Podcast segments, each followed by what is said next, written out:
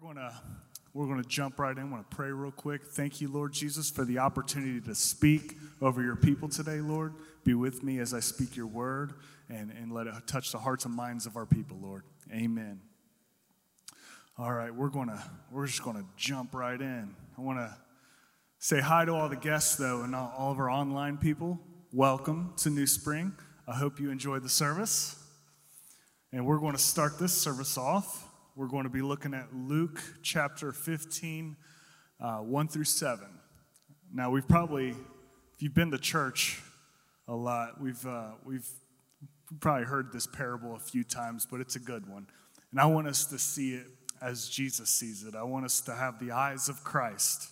So, this is the one about Jesus leaving to find the one lost sheep, leaving the 99 to find the one lost.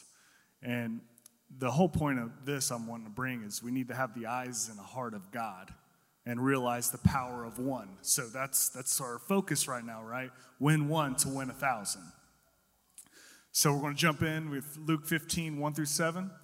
Now the tax collectors and the sinners were all gathering around to hear Jesus. But the Pharisees and the teachers of the law muttered, This man welcomes sinners and he eats with them.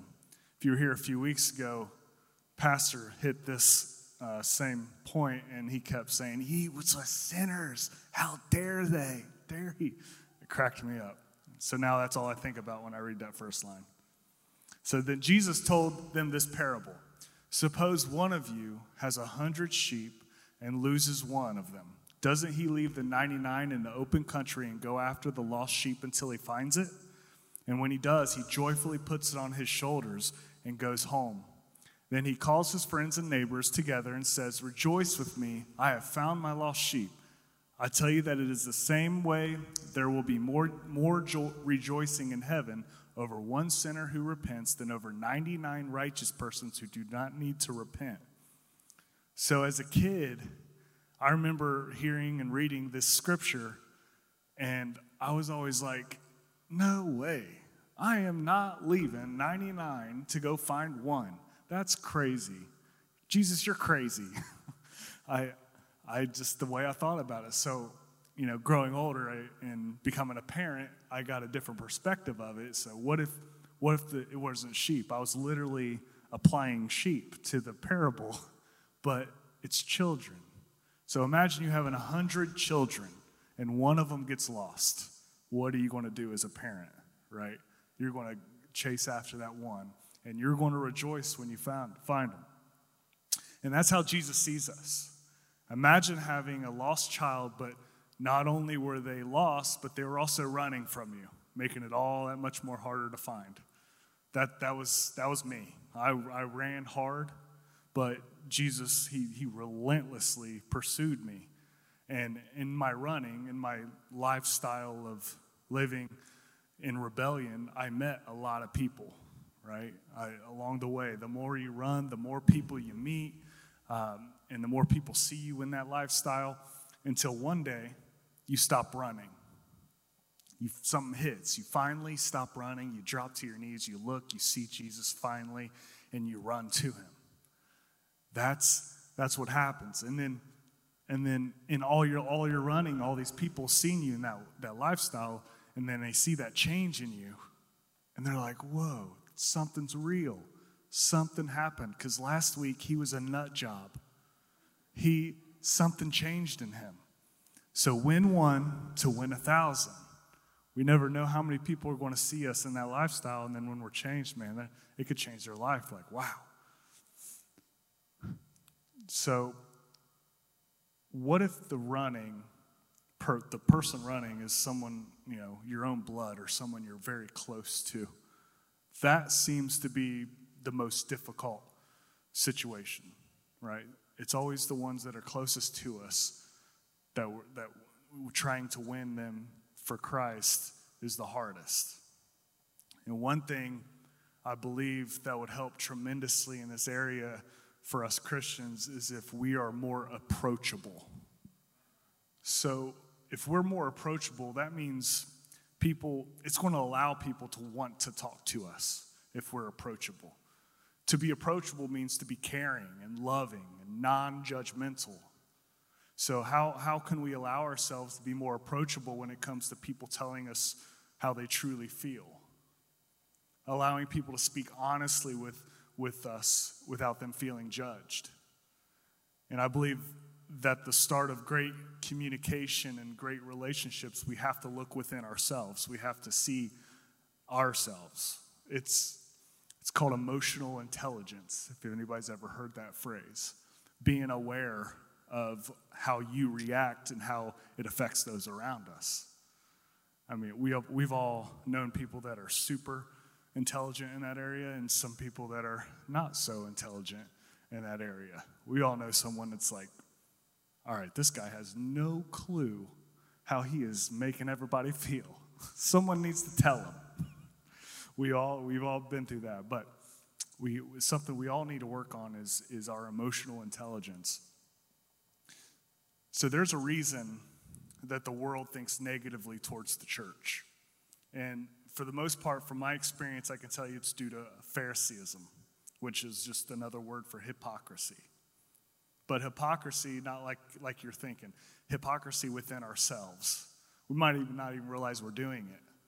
So the moment we purposely or subconsciously put ourselves above someone due to their lifestyle or their struggle with sin, we are, we are being hypocritical, thinking that we don't struggle with sin ourselves, right?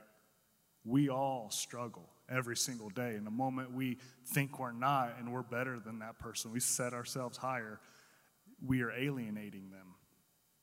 That is why the church a lot of times gets a bad name. Too many of us are putting ourselves above others.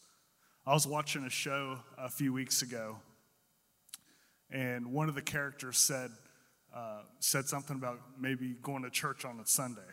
And the other character's response was, Yeah, where people go just to judge one another.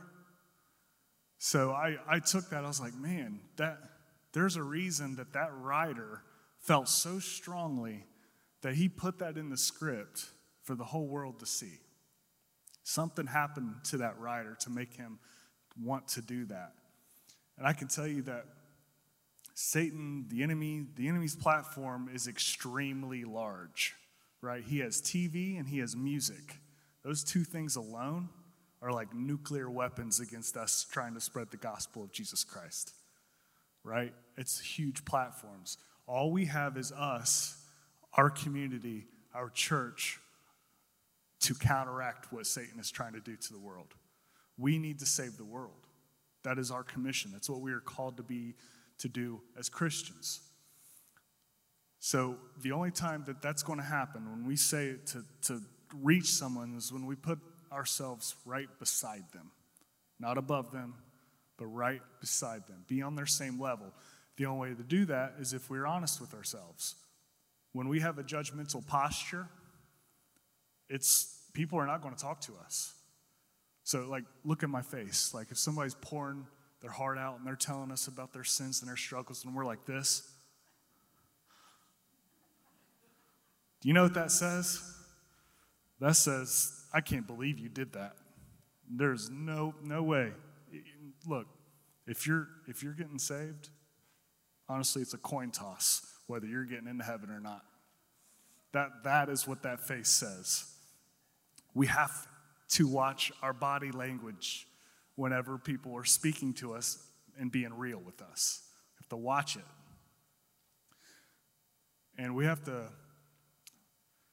be honest. We, we've done some pretty bad things in our lives ourselves, right? Don't think that just because we've been out of the lifestyle for so long, it don't count. We, we have to be on their same level. We have to relate to them. So we had a Wednesday night one night, and we didn't have a large group. So, me and the leaders, we, we took advantage of that time and we sat in a big circle. And we, we just wanted to ask some difficult questions. And we asked, Is it hard as a teenager to have faith right now? And if so, why? And all their answers were yes. Yes, it's hard. I said, Why? Said, Because when you're going to school and you're surrounded by your peers, and you just want to have fun. And having faith feels like you can't have fun and still be a Christian. That's, that's how they felt. They were all kind of saying the same thing.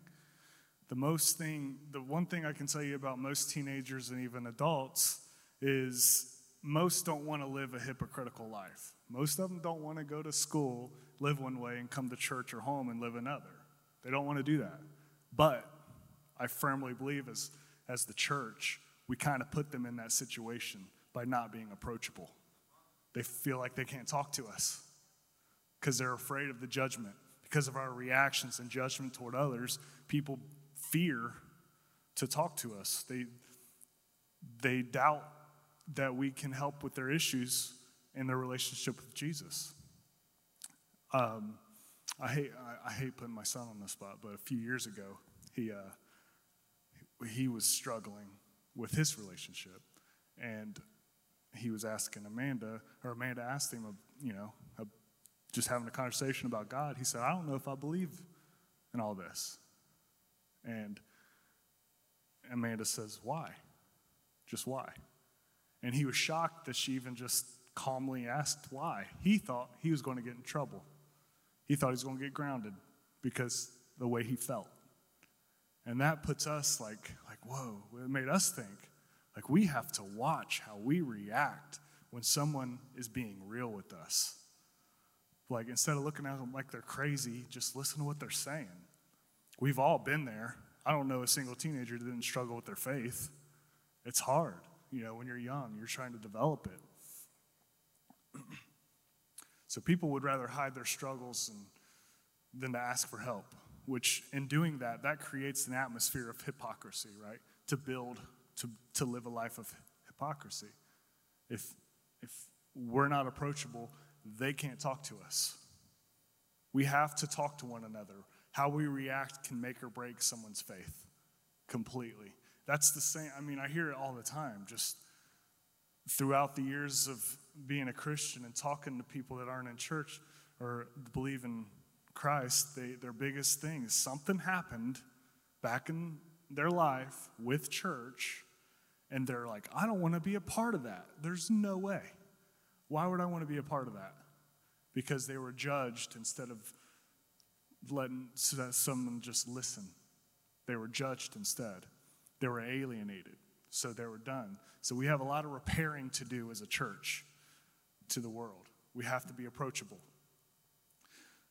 The teens talk to us like that because I, I hope they feel this way. I feel like they feel this way, but they talk to us real because we they know we're not going to sit there and judge them. They're, we're not going to talk about it outside the youth room. We're just going to we're just going to raise them up. We're going to guide them and try our best to guide them to a higher faith.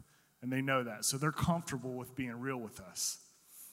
It's not my job to, to judge their struggle or sin that they're dealing with. Not my job. It's not who I am. I'm just going to meet them right where they're at because I've had a rough life my younger years. There's, there's, I am not above that. I will meet them right where they're at. So my leaders are the same way.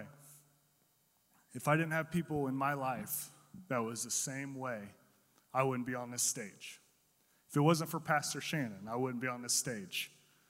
I, I am, uh, there's several religious people in my past that still look at me like I'm a 20 year old drug addict. They can't get past it. But all those years ago, I remember we went to dinner with Pastor and we're talking. I told him everything. I told him everything about my past about being a heroin addict for five years and all the things and struggles I went through. His, you know what his answer was? Well, I think, uh, I think we can get you in a serving opportunity with the teens. I was like, oh, okay. So in my past, I've always been kind of put on a leash, but he, he let me go. He let me fly. And it's been great. So our pastor knows the power of serving and, and giving the opportunity to, to reach other people. He knows how important it is. He has the heart for it. And he just, I love my pastor. Like, he's awesome. So I want to talk about the woman at the well for a minute. We've probably all heard this story, many of us have, but the woman at the well is a great story. Um, in this story, uh, the one key point Jesus has not announced that he is the Messiah yet. He, he, everybody looks at him like a prophet, a teacher, but he has not announced that he is the Son of God yet. So, John 4 is when this starts. And he meets this woman at the well in the middle of the day, which is the hottest part of the day. That's another important point. So, when starts at John 4, John, or John, when a Samaritan woman came to draw water, Jesus said to her, Will you give me a drink? So his disciples at this point had gone to town to buy food, so it was just Jesus and the Samaritan woman, which was also a big no no back then. You don't, a guy like Jesus with his stature meeting a Samaritan woman by herself at the well no, didn't happen. That, that's a big no no. Jesus didn't care, met her where she was at. The Samaritan woman said to him, You are a Jew, and I am a Samaritan woman. How can you ask me for a drink? She says this because there's a huge racial tension between Samaritans and Jews at this time. They didn't really talk to each other, so she's kind of shocked that he's even there. Jesus answered her, If you knew the gift of God and who it is that asks you for a drink, you would have asked him, and he would have given you living water. Sir, the woman said, You have nothing to draw with, and the well is deep. Where can you, where can you get this living water? Are you greater than our father Jacob, who gave us the well and drank from it himself, as did his sons and livestock? Jesus answered, Everyone who drinks this water will be thirsty again, but whoever drinks the water I give them will never thirst. Indeed, the water I give them will become in them a spring of water welling up to eternal life. The woman said to him, Sir, give me this water so I don't get thirsty and have to keep coming here to draw water. He told her, Go call your husband and come back. I have no husband, she said. Jesus said to her, You are right when you say you have no husband. In fact, you have five husbands. You've had had five husbands, and the man you are now with is not your husband. What you have said is quite true. Sir, the woman said, I can see that you are a prophet. Our ancestors worshipped on this mountain, but you Jews claim that the place where we must worship is in Jerusalem. Woman, that always cracks me up. Woman, Jesus replied, believe me, a time is coming when you will worship the Father neither on this mountain nor in Jerusalem. You Samaritans worship what you do not know. We worship what we do know, for salvation is from the Jews. Yet a time is coming and has now come when the true worshipers will worship the Father in the Spirit and truth, for they are the kind of worshipers the Father seeks. God is Spirit, and his worshipers must worship in the Spirit and in truth. The woman said, I know that Messiah, called Christ, is coming. When he comes, he will explain everything to us. Then Jesus declared, I, the one speaking to you, I am he. So that always gives me goosebumps. That last line always gives me goosebumps. Why, why did I tell you this story? There are a couple reasons. Jesus met this woman where she was at, at the well in the middle of the heat. So, why is the, the time of day important? So, normal people get their get their water in the morning before the day gets blistering hot. So, why was she there during the hottest part of the day? So, she went there at that time so she didn't have to see anyone. She knew everyone around her judges her for her way of life and looks down on her. So, to avoid, to avoid all that, she decides to go through the torture of the heat and did so did so so she didn't have to feel so belittled by religious folks. She knew that the way she was living was not right, it was wrong, but she couldn't talk to anyone about it. She had no one. She had an entire community, but couldn't speak to anyone. Jesus didn't care. He went, he went and he wanted to meet her right where she was at. He didn't look down on her, he just cared. He loved her, showed her she matters. How did she matter? Jesus had not yet announced who he was he, Jesus revealed that he was the Son of God, the coming Messiah, to a Samaritan woman who was living in obvious sin. That shows you the heart of God. That shows you how Jesus operates. And we need to copy that as a church. There are lost people out there, and Jesus needs us to invite him, show them, show them him. That's our job. That's what we got to do. But we can't be like the Pharisees. We can't be like this woman's community and completely shun people because they're not living like the way we live. We can only do that by living like Jesus, being like Jesus. Jesus was real with this woman, he was authentic. If there's one thing I've noticed about teenagers and most adults, when you're real with them, they'll be real with you. Teenagers are really good at spotting out not real, and they won't respect you. You have to be real, and when you are, you'll get through. That's the way it is for just humanity for the most part. It gets them when we when we stop thinking above people and we start thinking beside them, people will be comfortable enough. They will get past their insecurities to open themselves up to us so that we can help navigate what they need. It's if if you're a Christian today, you were saved from the grip of hell, right? At some point in your life, Jesus reached down and he got you. We need to express the hell that we've all been through to people to be on their same level. They have to, that's the only way they can relate to us. Don't be afraid to talk about your hell. If you can talk about your hell, it's a real easy segue into how you got out, and you can show them how to get out, right?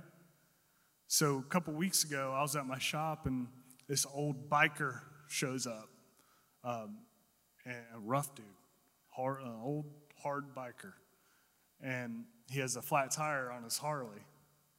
And he said, I can't find nobody to do this. So we bring the tire in and I'm, we're changing it. And he, he kind of mentions the Harley is all he has, man. This is, this is my outlet. This is all I have. And he said, I, I, I heard that. And I, I, I went in just not a whole lot of detail, but I said, hey, man, I, I had a hard life in the past too. I was addicted to heroin for five years and lived a rough life, and I was saved. Christ saved me, and I was able to get out. And I said, "You can come to my church anytime." And he, he, something just switched in him at that moment because I, I got on his level. I related to him, and he, he started telling me about how his wife had just died, and three months later, his son died of an OD. And he's sitting there telling me this. You know, he's down on on the ground. I'm looking for a tool, and he's just down on the ground looking at me with tears welling in his eyes, just completely opening himself up because I got on his level. I don't I hope that seed that I planted grows at some point. I hope he's in here one day. But the only way I got through to him like that is by opening myself up, being true to myself, and letting him see that person, not the perfection. Not that I'm perfect. You know what I'm saying? we have to be able to open ourselves up and be real with people so they can they can relate to us. Worship team, you can you guys can start working your way up. The big thing a lot of people struggle with when it comes to sharing their testimony of how they were saved is insecurity. They're afraid of what people will think of even their past. But we have to remember we are not, our identity is not in our past. We got a new identity when we were saved from hell. Our identity is in Christ. So we can't, we got to get past the insecurities. There's nothing stronger in life that will keep you from your greatest victories than insecurity. When you step out of your insecurity, your box, that's when you're going to win. There's nothing going to stop you when you get past that. You got to get past it. You feel the heart tug, you feel you feel the Holy Spirit coming on you to say something, just do it. Get it out. This first word is the hardest to get out. Once you get that first one out, you're good to go. Just get past it. Don't be afraid to talk about your salvation story. In this church, we should all know each other's salvation story. I should know every one of your stories. If we we have a community like that, we will know who to send someone to in certain situations. We'll know how to, who to talk to ourselves when we face certain situations our circumstances in life, we, we need to band together, move as a unit, and affect the world. Because Satan ain't playing, man. He is in our face, he is bold, and we have to fight back. We have to win. We have a lot of loved ones in our families that need, need Christ, and we got to stop holding ourselves back. We got to step out. So, in this next few minutes, I would, I would like everybody to just stand and worship with us.